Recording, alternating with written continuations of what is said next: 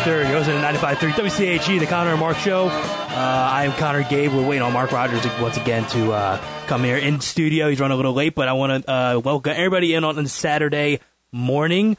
Uh, I hope everybody is enjoying their weekend. It's uh, it's starting on a hot Saturday, but tomorrow we're going to see this fall finally kick in, and with fall, it's going to be a lot of college football, a lot of NFL football with NFL and NBA kicking in. Mark just rolled in. Uh, what's going on, man? How you doing this morning? Not too much, man. Just uh, rolling in here, and uh, like you said, college football here, NFL. Uh, diving into a little Flyers and uh, little Ben Simmons talk. So a lot on the uh, slate today. Yeah, excited to dive in. There's a lot, and we're gonna have uh, Mike Quin on. Uh, he is a good friend of ours. He's just joined the station. He has a new show on WCHE on Mondays from three to four called Pigeon Talk.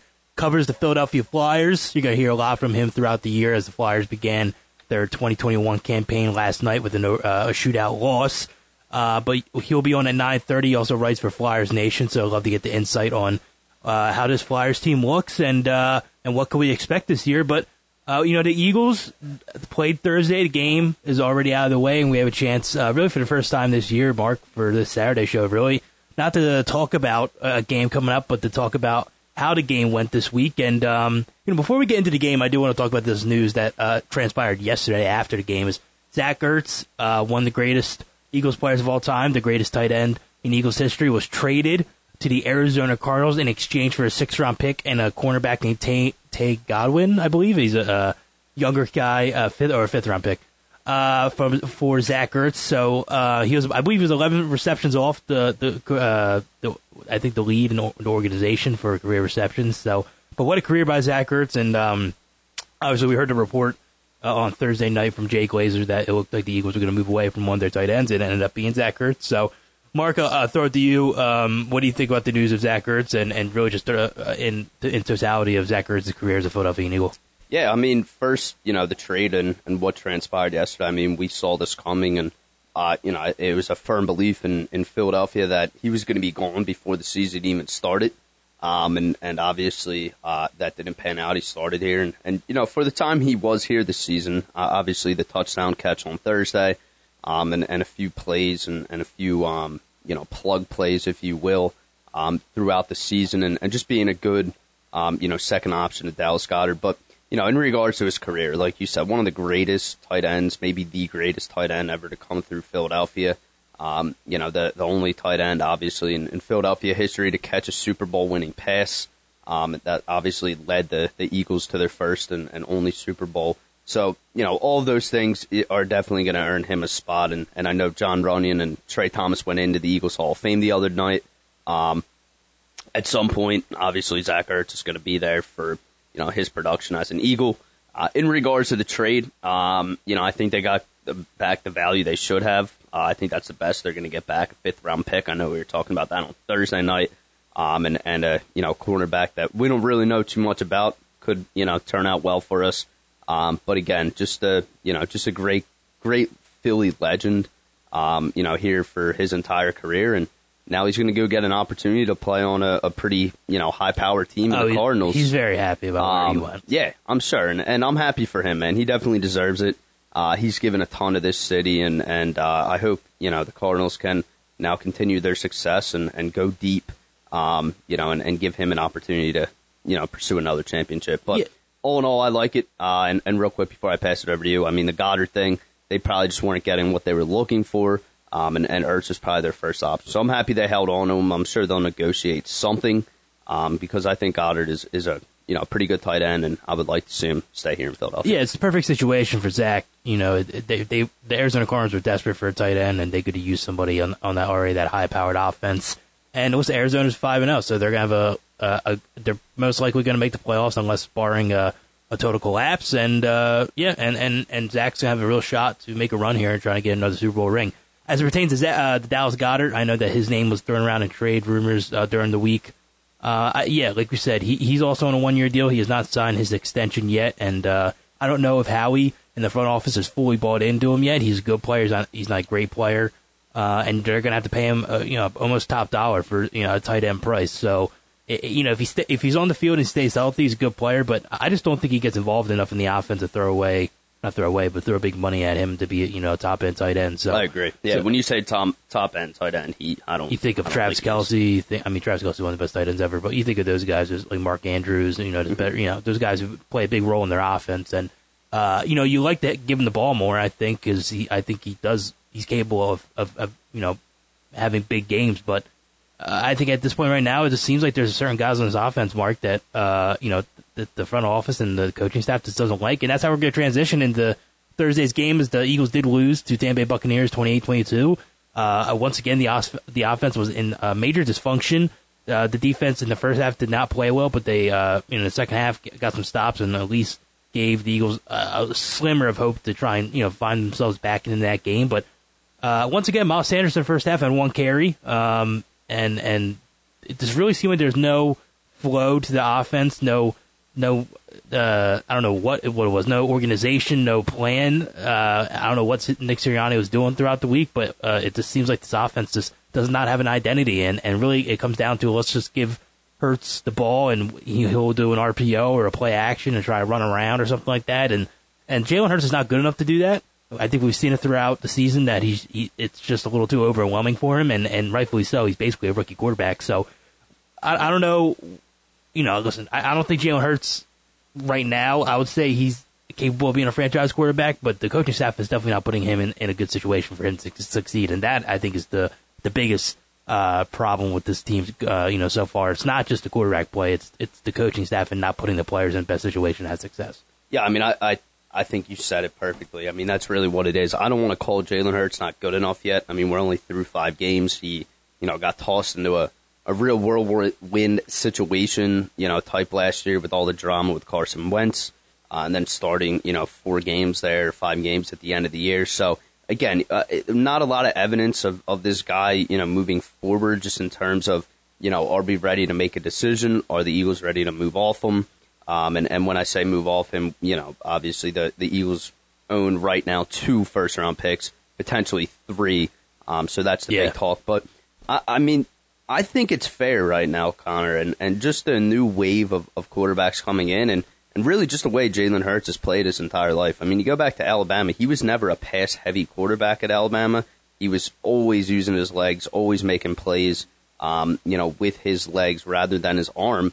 And that's just who he is. That's his identity. And, and you saw that exact same way. I'm not calling him the same exact player. I'm not calling him, or I'm not saying he has the same exact potential, but we saw that with Lamar Jackson. He really struggled his, his, you know, freshman season.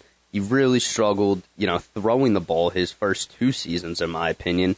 And really, right now, this season, he's really come onto the scene as an accurate passer. So, with all that saying, you know, with what Hurts has, has shown me so far, with the situations he's been put in and the play calling of how disaster it's been, I, I may sound crazy, but I really don't think he's done that bad of a job. I think, Who Jalen Hurts? yeah, and I, I think with, with all the, The last situations, two weeks have been bad, but in they've been they've been bad, but again, it's not. Oh, it's not. again, like I'm like yeah, it's not all on him. I mean, if they run the ball five times in the first half uh, versus one, I mean that's a difference. That takes a slim bit of pressure. Think, off think him, about it this way, because you brought up Lamar Jackson. The Ravens, uh, I think it, the record was broken last game when they played the Colts, but they ran for 100, at least 100 yards, you know, for what, 46 games in yeah. a row, right? Like, it was something like that. Like, Lamar Jackson, I think at this point, is, I mean, it's not even arguable that he's a lot more talented at Jalen Hurts at this point in his career. Of course. But they still run the football for him so he can set up and be successful, and, and they're not doing that for Jalen Hurts. Nothing. And, and I don't know if this goes back to, I know Jeff McLane uh, wrote a story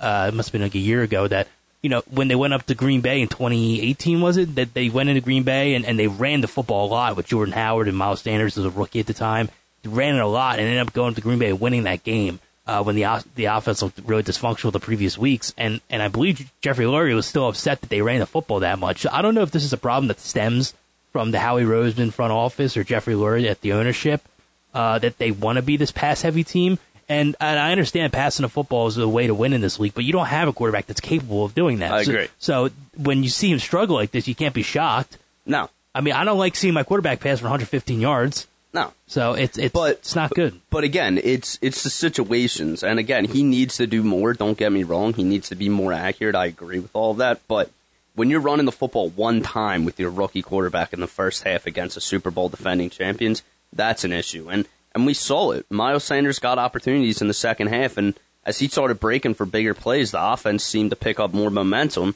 and obviously they made it pretty close to 28-22. So all in all, I'm not saying running the football is going to turn this team into a Super Bowl champion team or a Super Bowl contender, but it's going to make them competitive. And, and going down the stretch here again, we talked about it on Thursday. They played the meat of their schedule, so they have the feelers. They know what works for them. They know what doesn't. It's really about moving forward, starting to implement a little running into the game plan. And I think this team will will you know have a chance. And I know this may sound crazy, but at winning the NFC East if, if they can start winning some games here. So Yeah. again, uh, Dallas is rolling right now, but the Eagles really have their their ingredients to to be successful, and that's really just mixing in a little run and, and going from there. So uh, I'm a little disappointed that they didn't start running the ball earlier. Um, and the last thing I'm going to leave off here with is the time of the possession. Time of possession killed them. 39 minutes 56 seconds for the Bucs. 20 minutes 4 seconds for the Eagles. And So that stems nine- from, that stems from running game. Exactly. Almost 19 minutes difference in in um, you know time of possession. So Think of someone like a Fournette, you know, Yeah. to have for Jalen Hurts, someone like that like that big and that powerful and just dominating the run game. 22 takes carries. So yeah, it takes so much off the quarterback, and that's Tom Brady. That's Yeah. Mm-hmm. the greatest quarterback to ever live, and he's getting a running game. So.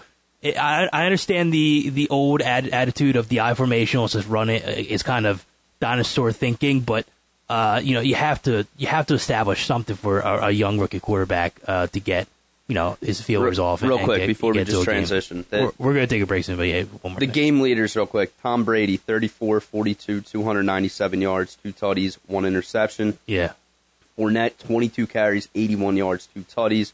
Antonio Brown, nine receptions, 93 yards, one tutty. On the Eagle side, 12 for 26 for Hurts, 115 yards, one touchdown, one interception.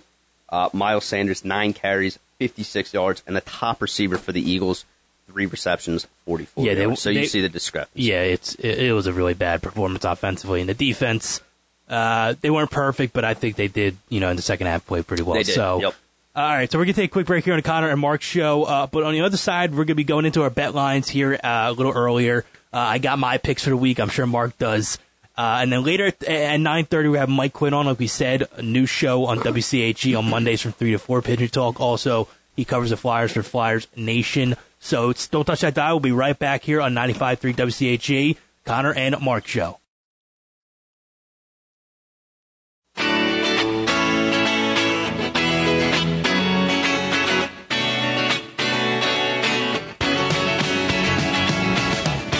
Nine fourteen here, Conner Mark show, 95.3 WCHE. Mark Rogers, Conner Gabe. We're here with you guys till 10 in the morning. Had to switch up the time because we got a big Westchester Golden Rams football game at 12, and, you know, duty calls for the guys in the booth. So make sure you guys uh, tune in to WCHE around that time. Yeah. so, uh, yeah, man, listen, it's uh, we're breaking down the Eagles uh, football. We're about to get into these bet lines. What we like for the week, Mark, uh, later in the show, like we said, in about 15 minutes, we're talking to Mike Quin. And then later, uh, Mark, I know we're going to talk about that dreaded topic. Ben Simmons back with the Sixers organization. Who would have thunk? Um, and then yeah, it's it's the they they wrapped up their last preseason game and um, and I believe they begin the season this week, right? I. I, I, I don't I, they begin on the road in New Orleans, right? Wait, what's up? I think they begin on Wednesday against the Pelicans. Begin on Wednesday on the Pelicans. Okay, Yeah. I like at it At the Pelicans. at the Pelicans. I think that's a win, even without Ben Simmons. I think that's a win. So, Yeah, I think so- they can take care of business. All right, are you ready to get into this, Mark? Play that track. All right, baby. We got a little bet live for the week, Mark. And like I usually do, I do uh, two NFL and one college. So I'm going to start with college football, Mark, because like uh, it, it's it's not a huge week for college football. Like we said, Penn State has a bye week this week, but I'm looking at this SEC matchup. Kentucky, a basketball school, dominant this year in football, Mark. Going on, uh, on the road, I believe, to face Georgia. The over under right now is at 44 and a half. Mark, I'm taking the over on that one. I think Georgia's going to be putting up points. Not only do they have a great defense, Mark, but they have a great offense, too.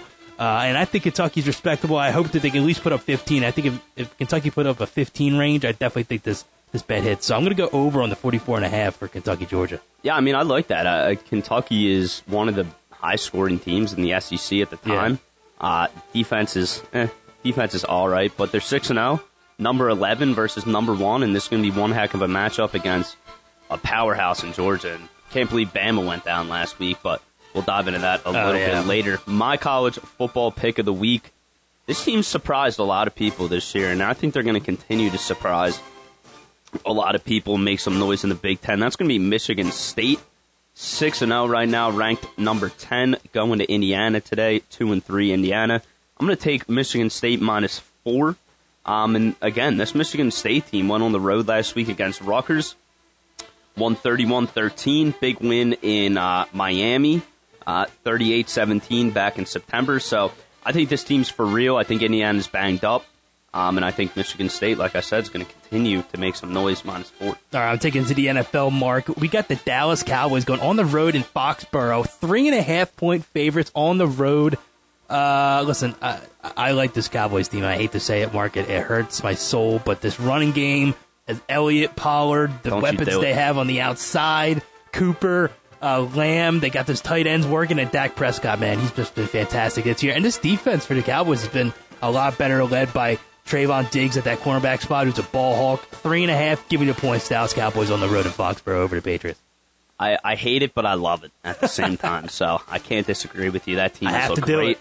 And uh, Trevon Diggs, man, what what a cornerback. I know he struggled really hard last year, but that kid's a heck of an athlete. Again, hate to say it, but gotta respect him.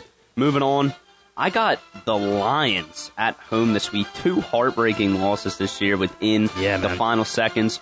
The only team in NFL history to lose two games in the dying seconds with field goals over 50 yards. That's one heck of a stat. But I think that uh, zero turns to a one this weekend.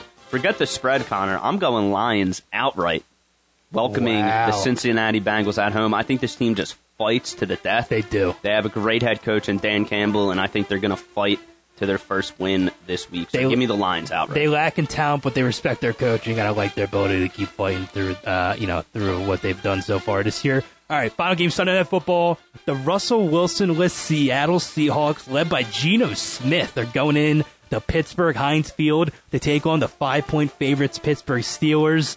Um, I, I really liked how the Steelers offense finally got Najee Harris involved. He's a big time player, a big time running back. He should be the focal point of this offense, especially with Juju Smith Schuster being done for the year. I expect him to go crazy against the Seahawks defense. I expect the Steelers to not only beat the Seahawks mark, but cover those five points and just absolutely dominate them. So I'm taking the Steelers mark five points at home at Heinz Field against the Seattle Seahawks. Yeah, give me Big Ben and uh, give me Big Pittsburgh. Yeah, this is one team that the Eagles should kind of emulate. The the Steelers have been starting to run the ball a little more. Obviously, they have more of a power back in, in Najee Harris, but I like what they're doing. They're taking a little pressure off that uh, old quarterback in the backfield, Big Ben. So uh, I love that pick. I Yeah. think the Steelers are definitely gonna uh, start getting some steam and, and return to their old ways. So moving on to the final pick, Conner, I'm kind of torn here. There's a lot of good games. I had one in my back pocket. Don't love it, but I'm going to go with it. Texans Colts. It's not really going to be a, an eye popper. Probably not a pe- lot of people are going to be watching. But if you like points, take the Texans and the Colts over 43 and a half. I think the Texans actually have a chance to upset the Colts here. Uh, but I'm not going to get that crazy. Give me the over 43 and a half on the Colts and the Texans. and that is the bet lines for the Conner Mark show. I'm liking it. I don't know. I, I really like. I think that Cowboys line. It's just, um, you know, it's They're good, man. Yeah, they're, they're- definitely good, and, and a rookie quarterback. Mac Jones has looked good, but I think he's going to struggle a little bit against that defense. Yeah, no, I agree. Secondary. Yeah. So, uh, in college football today, we can say Penn State uh, is, is entering his bye week after this pretty disappointing uh, loss last week in Iowa. Uh, Alabama goes down to A and M, which was a shocker. Uh, no one really saw it coming. A and M's really had an up and down year. A lot of you know different quarterbacks and and the fact Jimbo. Yeah, Jimbo Fisher, man, the first ever Nick Saban assistant coach Yeah, to be uh, to beat Nick Saban. That is uh, pretty remarkable. he's pretty old, man. He's probably like a few years younger than Saban. So Yeah, I mean, yeah, I mean, I mean, Lane Kiffin's never done it. no disrespect to never, done Fisher. it. I, I don't know if he's listening to our show. But No, no, no disrespect. no. But it was a big win, and and uh, right now Georgia's number one, and they they seem like the, the odds-on favorite to be the number one seed and be the favorite to win the national title. But I mean, their defense is just yeah, I mean, maybe one of the best defenses we've seen in a while. Yeah, I mean, it's it's really good. They're fast, and they probably got a lot of uh, NFL talent on that, you know, on that defense. So, Eagles should start watching. oh yeah, Yeah, I mean, I don't want to get to the draft thing yet, but yeah, I know, I know. yeah, I know. It's, it's Never too early. never too early. But uh, I mean, listen, um, yeah, the Eagles are going on the road next week to play uh, to play Vegas. I don't want to get too far ahead. 'cause We still have uh, you know tomorrow's games to to watch, and um, that's the only thing with football, Thursday night football, man. I feel like it's such a long hangover. Very you know, long. from from Thursday to the following Sunday. But I'm ready for some Eagles Sunday football. I mean, oh yeah, I, I would take it. oh yeah. you know. I mean, I mean that's the you know the first time they ever play Vegas, right? So the first time they ever be out in Vegas. It's Yeah. gonna be in that new stadium. It's gonna be nice, and uh, I'm you know yeah, it's gonna have to be a big bounce back. And now Sirianni now has what from Friday to Sunday, which is eight with nine days, nine days to figure this out and try and I don't know. I'm I'm not saying giving up play calling. I'm not saying change your whole philosophy, but you need to change your whole philosophy. so, Basically, you need. Well, I mean, yeah. I, I mean, it's. I don't think that's an unfair thing to say. I, I mean, you got to get Miles Sanders going. That is the absolute, um, you know, obvious statement here. And really, with Miles Sanders getting going, you need to activate some of these other backs. And you know, Kenneth Gainwell is, has shown in his limited touches, in my opinion. And again, it's very limited, but he can be a playmaker. He can he can make some plays. Obviously, touchdown against the Chiefs. And I know I was talking to you about this, Conner. I, I think, I personally think, I love Boston Scott, but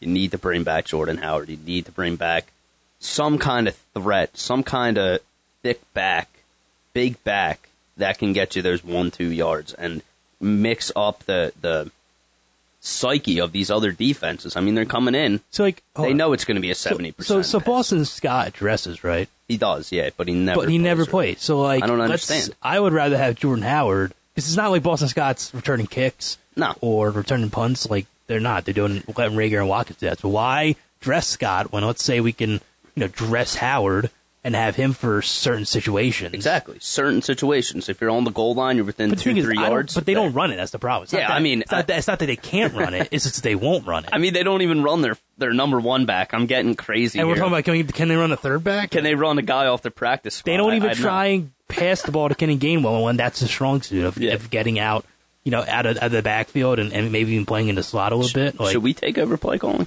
Let me uh, let me give someone a call, quick call and see if we can get in there. Should we pull up the the play? I played the Madden. I know how to do this. I know how to do this. It's not that hard, okay? I know how, I know all the plays that work in Madden. Seventy-five thousand people screaming at me trying to call plays. I can do that. I can do that now. It's just like there's just no. It's not that not just that there's no flow to it. No rhythm. It, no now, rhythm. I feel like there's no game plan. Like, what what are we trying to establish here? What are we trying to do? Because I know there's a lot of RPOs in this. Um, I know there's a lot of wide receiver screens and, and maybe a lot of bootlegs and um, Well, the, the wide receiver screens I actually really liked, and they've seemed to really fizzle out throughout the the past three weeks. I mean, in the first Yeah, game, I like they they threw work. in the obviously in the first three games though, uh, or not in the first three games, the first three plays of the Falcons game, they were all wide receiver screens, all to Quez Watkins. And I think one to Jalen Reagor, and they were moving the ball downfield. I mean, if that's what you have to do, and you saw Tom Brady do it, the best quarterback to ever play, he was just taking what the Eagles defense was giving him. He was taking all those soft spots and just getting eight, nine yards at a time and just moving it downfield. I mean, I, I know you want to look pretty. I know you want to make the big play. I know Jalen Hurts wants to air it out to Quez Watkins down the sideline, but that's not this team. That's not where they're at right now. You have speedy guys in Quez Watkins. I mean, Jalen Reagor, uh, three targets, no catches at all. That's just, I don't, I don't, I don't even know. But Ra- get these guys some rhythm. Get these guys some confidence. Throw these little bubble screens out the back. Throw. I mean, we were even talking about it. DeVonta Smith, the crossing routes, cutting right across the middle. The problem with Hurts is he holds on to the ball too long, so they're not going to work out. The ball needs to come out quicker. The running game needs to get going a little bit, and these screens have to come back. I mean, it's not the prettiest plays. It's not the the sixty yard gashes, but again, there, there needs to be rhythm. There needs to be some continuity. And like you said, there needs to be an objective, a game plan when these guys are moving downfield. Because quite honestly, when it's third and five, third and seven, third and ten, whatever the case may be, third and three, I don't really feel confident about this team picking up the first down, and that's an issue. yeah, listen, the, the two wide receivers that you know you're just talking about, Jalen Reagor, Quez Watkins. I like Quez Watkins. I think he has a lot of talent. I just don't think he right now he's a good route running wide receiver. He's a he's a deep threat kind of guy. You know, has a couple of routes, but every time you see Quez Watkins, he tends to make plays, which uh, which is what you want out of young players. Uh, But Jalen Reagor, I mean, he can't make plays to save his life. And and this is a first round pick, someone I don't that understand why we. yeah, it doesn't make any sense. And and and listen, he's just he drew two pass interference calls. That's the only thing he's he's done. You know, last night or not last night, uh, Thursday. So Yeah. Uh, I don't know. He's just I've never been a huge fan of him, and he just doesn't seem to get open. He doesn't seem to make plays. Uh, and DeVonta Smith, listen, you, you have to find a way to get him in the offense. He's too talented to only get what he, two targets. Two touches. Yeah.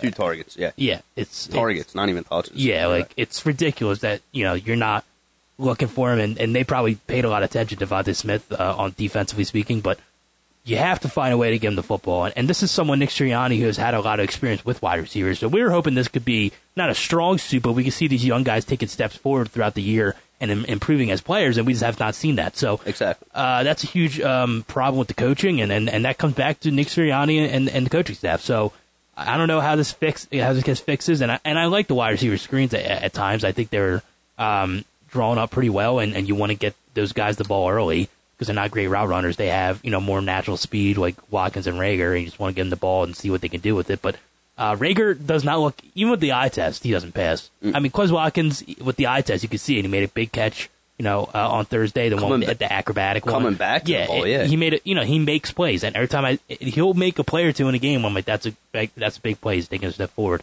I don't see that with Reagor, and uh, you know, and and going into next year, if this, um, you know, if they don't make any changes to the wide receiver current situation, they're probably gonna have to go out and get a veteran, established wide receiver who can run routes, and uh, you know, make maybe a big physical, you know, type of wide receiver. And the odd man out of that three is gonna be Reagor. I mean, Yeah. Smith will be there, and Watkins will be there, and and, and Reagor will be the one out. I mean, honestly, I think you know, and, and I know we're going to go to break here in a minute, but honestly, I think they need to to go into this off season and and they have areas other than the wide receiver position to focus on. Obviously, the defense uh, in some areas lacks in in particular the linebacker position, but I think this this wide receiver core is just too speed heavy and and too um, finesse heavy, if that really makes sense. I, I would really like to see them go out and, and get a veteran wide receiver that's a little bigger, that, you know, can win those more jump balls. And then you have a guy like Quez, who's a deep route runner. Again, not the best, but can really get open downfield. You have DeVonta, who, you know, is a smaller guy, thinner guy, obviously, but can run amazing routes and, and get open for those short routes. And then, like I said, you have a veteran wide receiver that, that is a little slower, not as finesse, but can go up, get those physical jump balls, those tough yardage uh, situations. And I think that would, again, give, you know, Hurts a, a better opportunity to be successful. So a lot of things here. Um, I know there's a lot of wishful thinking. Probably is not all going to come true. Hopefully, a little bit does. But if I had to take away one thing moving forward, it's run the ball and get these guys involved. Take a little pressure off Jalen Hurts, um, and and you know start to move forward now that you're through the meteor schedule and, and pursue, uh, you know, a potential playoff spot. Yeah, I know. 610 701 9243. The Conner Mark Show. We're going to take a quick break, but on the other side, Mike Quin. He has a new show on WCHE. Uh, writer for Flyers Nation covers the Flyers. Going to be talking about the 2021 season. It began last night with a shootout loss, but we're going to be breaking down last night and the rest of the season. So don't touch that dial. Mike Quin on the other side. Uh, WCHE, Conner and Mark Show.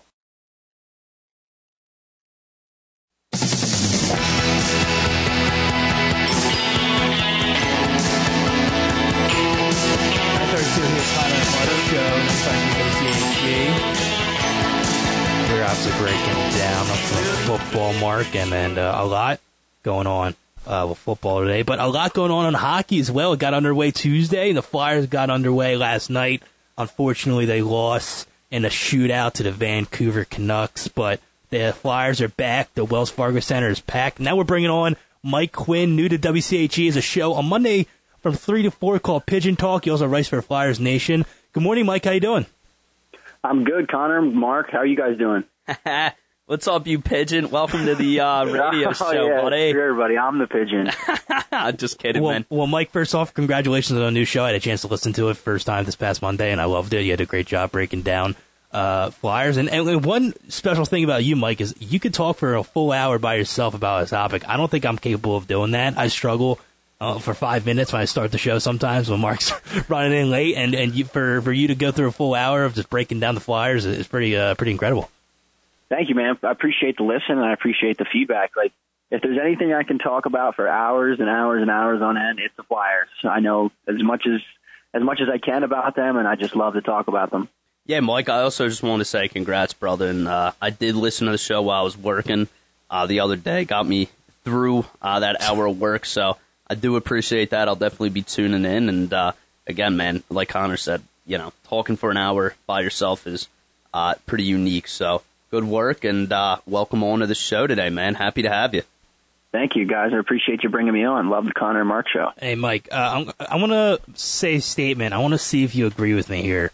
Um, all the moves the front office has made for the Philadelphia Flyers this year, bringing in obviously the defensemen like Ristolainen and Ellis, and, and bringing in Cam Atkinson. All of it doesn't really matter if Carter Hart can't return back to his original form. Is that a true statement, or is that am I? False? Yeah, that's that's a hundred percent a fact. I mean, Carter looked good last night. I mean, there's those two he'd want back off, one off the backboards, and then the one um, off the Pettersson shot that gave me eerie, eerie reminders of Patrick Kane's goal in 2010. Uh, but there's those few who want back. Um, I mean, that Pod Podkolzin shot was an, a missile, just labeled for the top corner, and so I mean, I feel like he has the chance to bounce back. He had a strong third period and a strong overtime. He really there should have been two or three times they lost in that overtime, um, but Carter stopped those great great chances. So, but uh, yeah, I agree. If he doesn't come back to form, and if he doesn't be that lights out goalie that we saw in the uh, 2020 bubble, uh, I'm not really sure if those moves are really going to matter, like you said.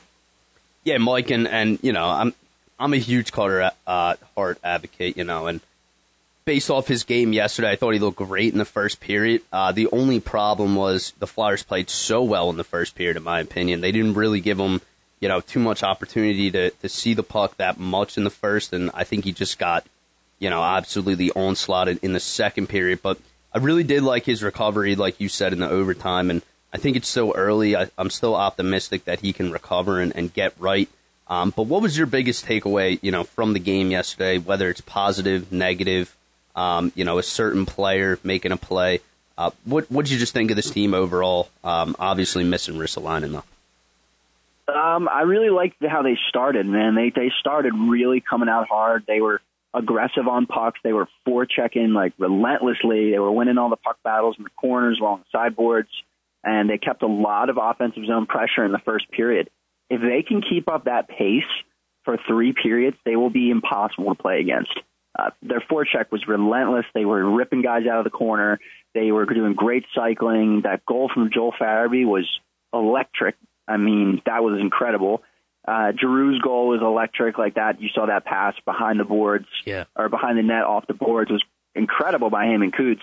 Um, and then I, I like the the pairing of Provy and Ellis. I mean, Provorov played played like I think 29 minutes, and Ellis played like 28. That's unbelievable uh, for their first time together to play that much and to play that steady and solid. I really like that a lot. Um, a negative thing I think was with the penalties in the second period. The penalties really came back and, and bit us. Um, they ended up being on a five on three, so they I, I think they got scored on in that five on three. Am I wrong? Uh, no, I think they did. And, and before I do pass it to Conner, I mean that that power play, man, uh, that is just ridiculous. I mean, you have Hughes, Miller, Pettersson, uh, now they have Ekman-Larsson. I mean, that, that was a heck of a power play. As, as, you know, bad as there's, as bad as that penalty kill was, I, I got to give it to that power play. It might be oh, one yeah. of the best in the NHL.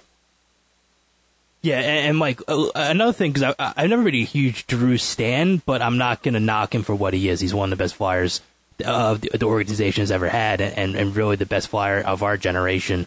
Uh, and that play he made last night, like you said, uh, you know, to tie up the game, that's, that's a smart play by a smart player. Um, but what concerns me about this offense right now is, is just the look of how many centers they have. They really, after Sean Couturier, they got Brassard on the second line. I like Derek Brassard, but I think he's more of a bottom six guy than a second line center. And that's why it's important to get Kevin Hayes back as soon as you can because uh, once, you know, it, once the middle depth is tested against teams who are stronger defensively, uh, I, I think that could really show to be a detrimental to the Flyers moving forward. Yeah, I completely agree. I mean, once Kevin Hayes is back, that's going to be a, a top six that you will have nightmares about. Uh, I mean, Derek Brassard's a good placeholder for now, uh, but I don't see him really being that second line center for very long. I think he'll move down to that third line center, getting against lesser competition, getting those less ice time. Um, I, I think he's solid in that role, but I think he's doing okay in the role he's given. I just think it should be a short leash. And then uh, once Kevin Hayes comes back, it's no question asked. Hollywood's jumping right in on that second line. Yeah, Mike, and, and again, man, we really appreciate you hopping on here. Um, obviously, talking Flyers, I know uh, you could talk Flyers, obviously, all day. But what's uh, what's your biggest thing here moving forward? I know Flyers, you know, have a quick turnaround here, and and uh, obviously came up just short again in their first win, but they do start out five first uh, five first games are at home. So, what's your biggest key and and takeaway from you know this game, and what do they have to do you know next game to be successful? I think they have to feed off the energy of the crowd. I mean, Giroux said it uh, that when he scored that goal, it felt like one of the biggest he's ever scored. He said the, the crowd was buzzing, the guys were jacked up.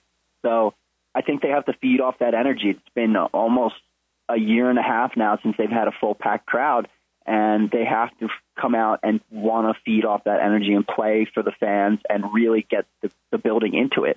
Home ice advantage in hockey is such a huge thing. The, the crowd can get behind you, can swing the whole game. So they have to feed off of the, the Wells Fargo Center crowd. They have to work together in order to bring the crowd up. And honestly, they have to keep that pace that they had in the first period. If they can keep that relentless forecheck, those hard puck battles, and those big battles in the corner, they'll be an unstoppable team. All right, Mike, plug away your show. What to expect on Monday at 3 o'clock, and uh, what can we expect from you on Flyers Nation as well?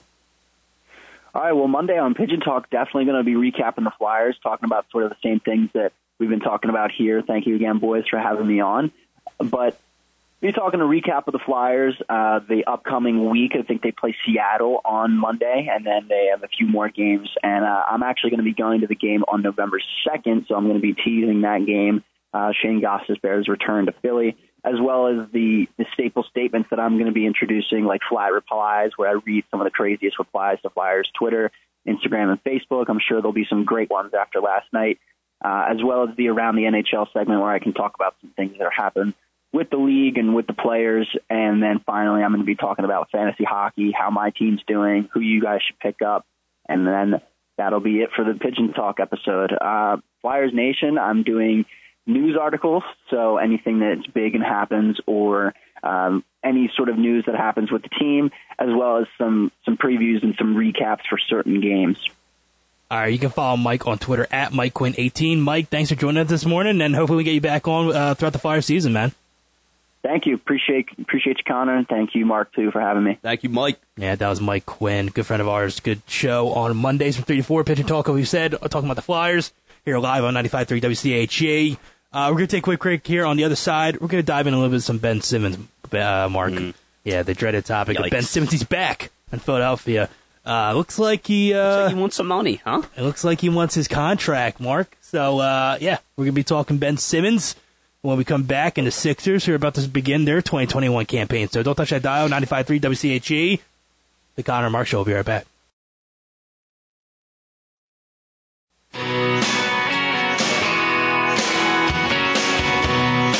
43 here, Conner Mark Show, 95.3 WCHE. Mark Rogers, Conner Gabe. We've been here with you guys till 9 in the morning. I appreciate everybody listening and uh, adjusting with us with their new time. Usually we're on at, we are on at 10 in the morning, but we're going to be here from 9 to 10 with the football game being broadcasted live on WCHE at 12 o'clock.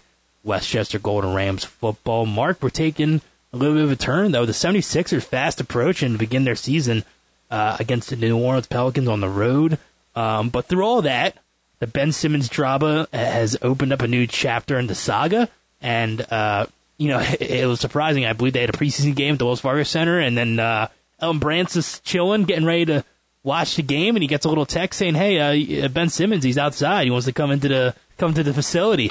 And uh, next thing you know, he's he's there. He's taking his COVID test. Uh, he had to go through all the protocols that the NBA has, and uh, he, I believe he officially cleared. He did not play in the final preseason game last night against, I believe, the Pistons, right? Um, Pistons, yep. Yeah, so. Due to reconditioning. Yeah, according to ESPN and their sources. Um, listen, this. Basically, the, the 76ers called Ben Simmons' bluff about he was going to sit out and uh, and wait for a trade to happen, and then once that uh, paycheck didn't clear through the bank, he realized, oh, I have to get in there. Might have to go to work. Uh, I have to go to work. Yeah. So his eight million didn't clear, and, uh, and next thing you know, he's back in Philadelphia. uh, I guess he's maybe reconsidering selling that that home in Jersey, but he's back, and um, yeah, man, it's it's pretty crazy that uh, this is all turned the way it has, and now Ben Simmons is back. No one would have expected it, but I still expect them to make a trade. I don't know when that's going to happen and, and, and what the trade is going to be for, but I, I don't know if Ben Simmons is going to be here for the long term, especially with everything that's transpired. But if he wants to be a Sixer for, for the time being and for the future, you have to imagine that he has to apologize for a, a lot of things he's done. Uh, more, uh, you know, obviously for the people within the organization, but such as to the fans, still, I think he has to say he's sorry. So, uh, Yeah, I, I mean, here's the thing. good. Here's the thing on the apology, and and I might be a little blunt. I might be a little, um, you know, out there with this, but I, I don't really want an apology. I don't really care either. me neither, but I, I really want no, no, and I'm not saying that towards you at all, or or anyone else. I'm just saying the only, excuse me, the only thing that that I want to see is that would only speak to an apology is shoot the ball. I mean, a- and and we're not going to see that, so it, it's not going to happen. Um, you know, he's not going to be here for very long, and and now he's starting to realize after, like you said, that eight point two five million that didn't clear. Now he's starting to look ahead, and and he said but I uh, again, him returning shows that he's actually you know bluffing. He said he would forfeit his thirty three million dollars for the entire year if he wasn't traded. Now he's starting to realize maybe not the best idea, and he's returning. Um, you know, Doc Rivers has had made multiple statements about not giving up on him, wanting to come back, uh, and and really, I don't think that's because he wants you know him to play. I, I think it's you know boost the trade value. Let's get him out of here as quick as possible. Let's take what we can get and, and move on here. So I think that's going to be the scenario here. Uh, it, it may take a month, might take a month and a half, uh, but uh, uh, again, I don't believe you know Ben Simmons will will suit up for the Sixers uh, ever again. I don't know, man. I think, I really think he could. It's really uh, I don't know. It, it's weird. I, I definitely think Ben is is back for financial reasons. He's not back to you know rekindle anything or No. or maybe you know try. He's just here to start more figure- fire. That's really Listen. I well, it's definitely going to start more fire. I just think he's trying to get back here to collect a check, but uh, it- it's really just a weird situation. And and I know a lot of people have gone back to the T.O. thing because T.O. was uh, the last time this is something really crazy happened and drama filled. But at least T.O. was uh, a great player on the field, and and uh, and and some people, uh, I I forgot to make this point, um, but some at least some people supported T.O. off the field, even though he may have been the wrong, may have been the right, but. Some of the Eagles fans did support him. It was just an inner battle between the fan base. But there's not a lot of people who support Ben Simmons No, at this point. and the reason is is because T.O. actually had heart. He actually, you know, wanted to win. I mean, God, the dude played on a, a freaking broken leg in the in the Super Bowl to try to win Yeah. a Super Bowl. I mean, Ben Simmons has a has a little cough, has a little tummy ache, and and he sits out a, a game three. So. Uh, you know, again, it's the heart. It's what this guy's done in the city so far. Um, it's just the the real slap in the face to the fans. The the you know the the you know, essentially the, and I hate to say this, but you know, the fu to the fans of, you know, I'm not going to improve my jump shot. I'm I'm not going to do this. I'm going to do what I want. I'm going to do what's best for me. What's not best for the team. I'm going to sign the contract. What's best for me, not best for the team. Yada yada yada. The list just goes on and on. And, and again, we see it this season with the immaturity. Um, and as you can probably tell, I'm I'm on my last, uh, you know, little bit here. You've been bubbling over this for a very long time. Uh, but the, the, the Sixers do start their season Wednesday, and Yeah. it is against the New Orleans Pelicans. And I didn't even know this because I was looking at the game. Uh, the New Orleans Pelicans will be without Zion Williamson, Mm-hmm. their star player, their number one overall pick from Duke. So he's going to be out with a foot injury to start the season. So the Sixers are going to go down to New Orleans. Will it with be will it with be Ben Simmons or Ben Simmons be on the sideline? That will be remain to be seen. But No, he'll probably play because it's in New as it currently stands so- right now, the Sixers are, are are are dogs on the road. I would take the Sixers money line all the way. I, I, think, I think I'm that taking that right now. I'm. I really th- they have a really big shot of. uh you know, uh, I mean, listen, Pelicans are nothing, you know, special. I mean, They're they were a young team, and and then they didn't, you know, they're in the tough Western Conference, but you know, they're they're not, you know, a, a good team. Maybe they can be a playoff team this year, but They don't have Lonzo Ball anymore, so yeah, they don't have JJ Redick anymore. You know, it's world beaters over there. You know, I I really think this is a good chance for the Sixers to get off and running with this team. And, and they brought back a lot, a lot more people than I thought they would. Danny Green's back. Um, you know, they brought in Andre Drummond. You know, you still have Seth Curry. Yeah. I'd Tyrese Maxey, I think, he's going to have a good year. Um, Love Tyrese. Yeah, whether if he starts or not, that'll be uh, remain to be seen. But I think he should, honestly. I mean, if I think ben, Ben's not playing, then yeah, Oh yeah, that's right. Yeah. I we still have him. yeah. I mean, listen, I know they're switching off between him and Shake, but I wouldn't start Shake Milton. Nah, I don't, I don't love Jake. No, I, think, you have to let the kid go play. but- I mean, he's more talented. He can score, get to the basket easier, and uh, he's not a dish kind of point guard like Ben Simmons, but he's but Tyrese. He's he's a he's a playmaker. He'll that's what he shoot though. He'll shoot. Uh, his shot's gotten a lot better, and that, Yeah. that's something that's huge. I think for his development. That, that's something Ben Simmons doesn't do too much. no, I mean, listen, Tyrese Maxey could shoot a, a I mean, he shot it in, in Kentucky. He just didn't hit a lot of them. I think he shot like twenty eight percent or something. Yeah. Something really low. I was just saying the thirties. Yeah, well, he was pretty low three point percentage, but he's gotten better, man. He's looking good, and he's still it's not still not a strong suit. His strong suit is getting to the basket and using his quickness, but I like him, man. I think that if Ben's not playing, that Tyrese Maxey should definitely start. But if he if Ben is playing, he's starting. Maxey's the first guy off the bench for me, man. He Yeah. really is, and and you got Drummond now too, who he, he- listen, he's not gonna play a whole lot of minutes with Embiid. Uh, I think I think he's a better backup than Howard though, for sure. yeah, he's better offensively. He can get to the basket, he can score more than Dwight. I think Dwight was just a, a, a pick and roll kind of guy, can get rebounds for you. But now uh, Drummond is he's definitely a probably not as good defensively as Howard, but he's definitely a, a better offensive center. So I mean, he's not going to play a whole lot of minutes, like I said with Embiid. You know, he's a star player, but uh, yeah, it's it's going to be a pretty easy one. And then they come back Friday night. 'cause we'll be reacting to this one next week. Friday night they play the Brooklyn Nets. Kevin Durant, James Harden, the Brooklyn Nets. Looks no like Kyrie. no Kyrie still, and now he's not allowed to play. So uh, it that's gonna be an interesting situation to see where the, the Nets go because it's just um, they're not they're not big favorites with without Kyrie. I mean, they're slight favorites probably, I'd imagine, but two guys is not gonna do it for you. Uh, especially with the depth they have behind. I, I don't know. That's Kevin Durant's a great player, and they got James Harden, but it's a matter if they can stay healthy. But you know, you got you got LeBron and AD in LA. You got you know the Sixers. It, depending on what happens with Ben Simmons, you got uh, obviously the Bucks come back. Dude, have you did you see the video of Giannis shooting the other night? I mean, again, I know it's preseason, but he looks he Yeah. looks pretty lethal shooting. I can't believe they won that. I mean, you got Phoenix too, who, who made the run, and, and I'm sure they're they're uh, looking to bounce back this year. So they got a lot of teams that I think it's still it's the NBA is a lot more balanced than it was a couple years ago. It was a really top heavy for a couple of seasons with the Warriors and the Cavaliers, but right now, man, it's it's it's balanced, and and I don't know what happens with Ben Simmons, man. I I want to support the guy. I want him to be a great player. It's just right now I don't believe in him, and nor do any of the Sixer fans in the fan base believe it either. No. I I, it, nothing's going to change with him. He is what he is, and listen, he's he's a really good regular season player. And if he's on that roster and he's playing to his ability, I still think this team is a top three seed in the East. Problem is when they get to the playoffs, um, he's just not good enough. So He'd be great on the Sacramento Kings. I mean, they never make the playoffs. Yeah, so I know. He'd be a pretty good. he'll be putting up his numbers and be making All Star teams. Yeah. He'll be living life in LA. He doesn't have to play in uh, doesn't have to play in the playoffs. So No. I think that's a perfect recipe. No pressure. No one telling you what to do.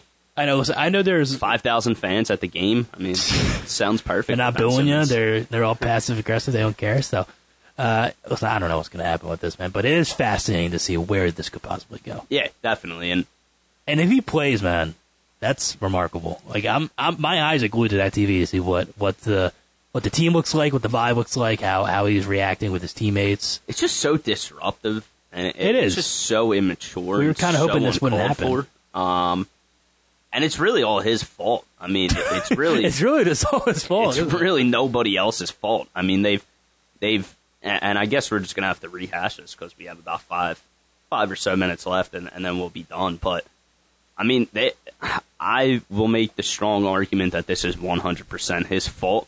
He Yeah. doesn't take accountability for anything he's done. They've restructured this team to fit his needs. They've got rid of maybe the most Philly basketball players since Allen Iverson, um, and, and Jimmy Butler for him. I mean, Jimmy Butler, you can say what you want about him, But yeah, about his attitude, but I've never seen a guy that, that wants to win more and, and you know improve his teammates around him. Um, he, uh, Jimmy Butler made the point uh, back in was it 2019 when they made that run to the semifinal against the Raptors. Uh, Yeah. listen, he he said on the JJ Redick podcast like Ben wasn't happy the ball was taken out of his hands Yeah. when in the playoff series, and he said, "Listen, I, I don't blame him. If I was in his situation, I'd be upset that they were doing, But- uh, they're running a completely different offense and completely changed it because they knew." They knew that he was not ready and and he, and he was not prepared to be in that situation. Exactly. And the problem is that he has not improved since then. It's the same thing. Not even not improved. He's probably regressed. When Thank you look you. at the numbers, he's finally, gotten worse. finally, you're getting fired up. I was waiting for this. I was trying to ignite that fire. I, I really That's only get thing. fired up in the moment because I got fired up in the moment when they lost. I Yeah. think once I sleep on it, then I start to cool down a little bit. But like I think now with the season fast approaching, I'm like, oh my god, it's But Wednesday. but that's the problem, and that's the exact point that I'm trying to make here. I mean, he has regressed. He hasn't. He hasn't even stayed stagnant. Stagnant. Would his be rookie upsetting. year is He's he's statistically speaking a lot better than he did last year. yeah. I mean, I get he's a great defensive player. I get the- he's the one of the most defense has gotten skilled, one of the most skilled passers. But when you get into a situation where you can't shoot and the other team knows that, you're it, it's basically four on five at that point. I mean, all they have to do is put two guys under the basket, and, and Ben Simmons is completely eliminated from the game. And then that forces everyone else to be in, in dysfunction. I mean, you have Embiid walking around the perimeter. You got, you know, guys all set up on the wing looking for three point shots eh, because Ben's clogging up the middle. I mean, it, it just causes dysfunction to the entire team. It's one dimensional. The other team knows what you're going to do.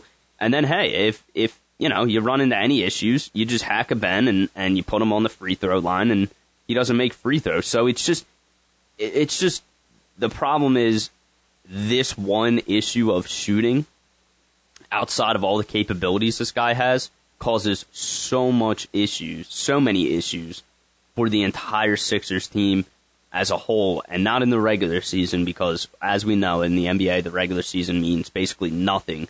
But when they get into the playoffs, it's the easiest thing to game plan for, um, and, and it really just sets up, you know, failure for the entire team. So, all in all, no accountability, no improvement, if anything, regression, um, and now just a, a huge distraction, really, in the locker room uh, for a team that really should be eyeing up a, an Eastern Conference final potential uh, final run, and looks like you know it, it's going to be going to be distracted. A It was bit, a but- it was a really upsetting end of the season, and, and Was. it wasn't just for Sixers standards, but just in Philadelphia sports standards, it, it was bad. It was uh, not how they envisioned it happening, and going into a game seven at home against the Atlanta Hawks, you would have thought that was a lock for this team to win, and, and the fact that they lost it, and the fact that they lost it the way they did, centered around Ben Simmons' poor play.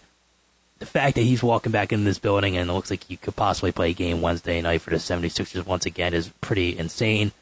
Uh, but for us, Mark, it's good TV and it's good to talk about. So Yeah, I mean it, it is good to talk about, but you know, in all seriousness, I mean, you want what's best for the team, you know, and it's this just not. Philly, man. It, it- it's just I love the city, man. I I love being from here. I love saying I'm from Philly and cheering for all these teams. But I mean, can we just catch a break for one time? I mean, last year it's Carson Wentz, our franchise quarterback. This year it's our franchise point guard and Ben Simmons. Last year was Carter Hart who who couldn't make a save, and our defense looks like they were playing might beat hockey. I mean, And the Phillies. and the Phillies, I, I, I mean, you know, I have to talk about the Phillies. I mean, they speak for themselves, not making the playoffs in ten years. So, all that I'm asking, man, is just just a little function, just a, a little success would be beautiful. Uh, I know that the Eagles' run in the Super Bowl was almost enough to never ask for anything again, but I'm selfish. I'll admit it. Uh, and when it comes to Philly sports, and and I'm hungry for you know a little more playoff success. So all to say, I hope Ben Simmons gets traded. I hope they can move away from this. Honestly, I would take Malcolm Brogdon and, and Caris LeVert in a I- I second would- I would too, if yeah. that was on the table. Get him out of here. good to go, I'd- Exactly. Move on and, and let Tyrese Maxey, you know, handle that ball, get Embiid down low, and, and let's get back, um, you know, to some playoff success. So that's that's my ranting uh, for the end of the show. And uh, Sixers, like you said, in action on uh, on Wednesday. Wednesday. All right. Uh, I want to appreciate everybody from listening today. Uh, the Conner and Mark show on 95.3 WCHE. It's always fun doing it, Mark.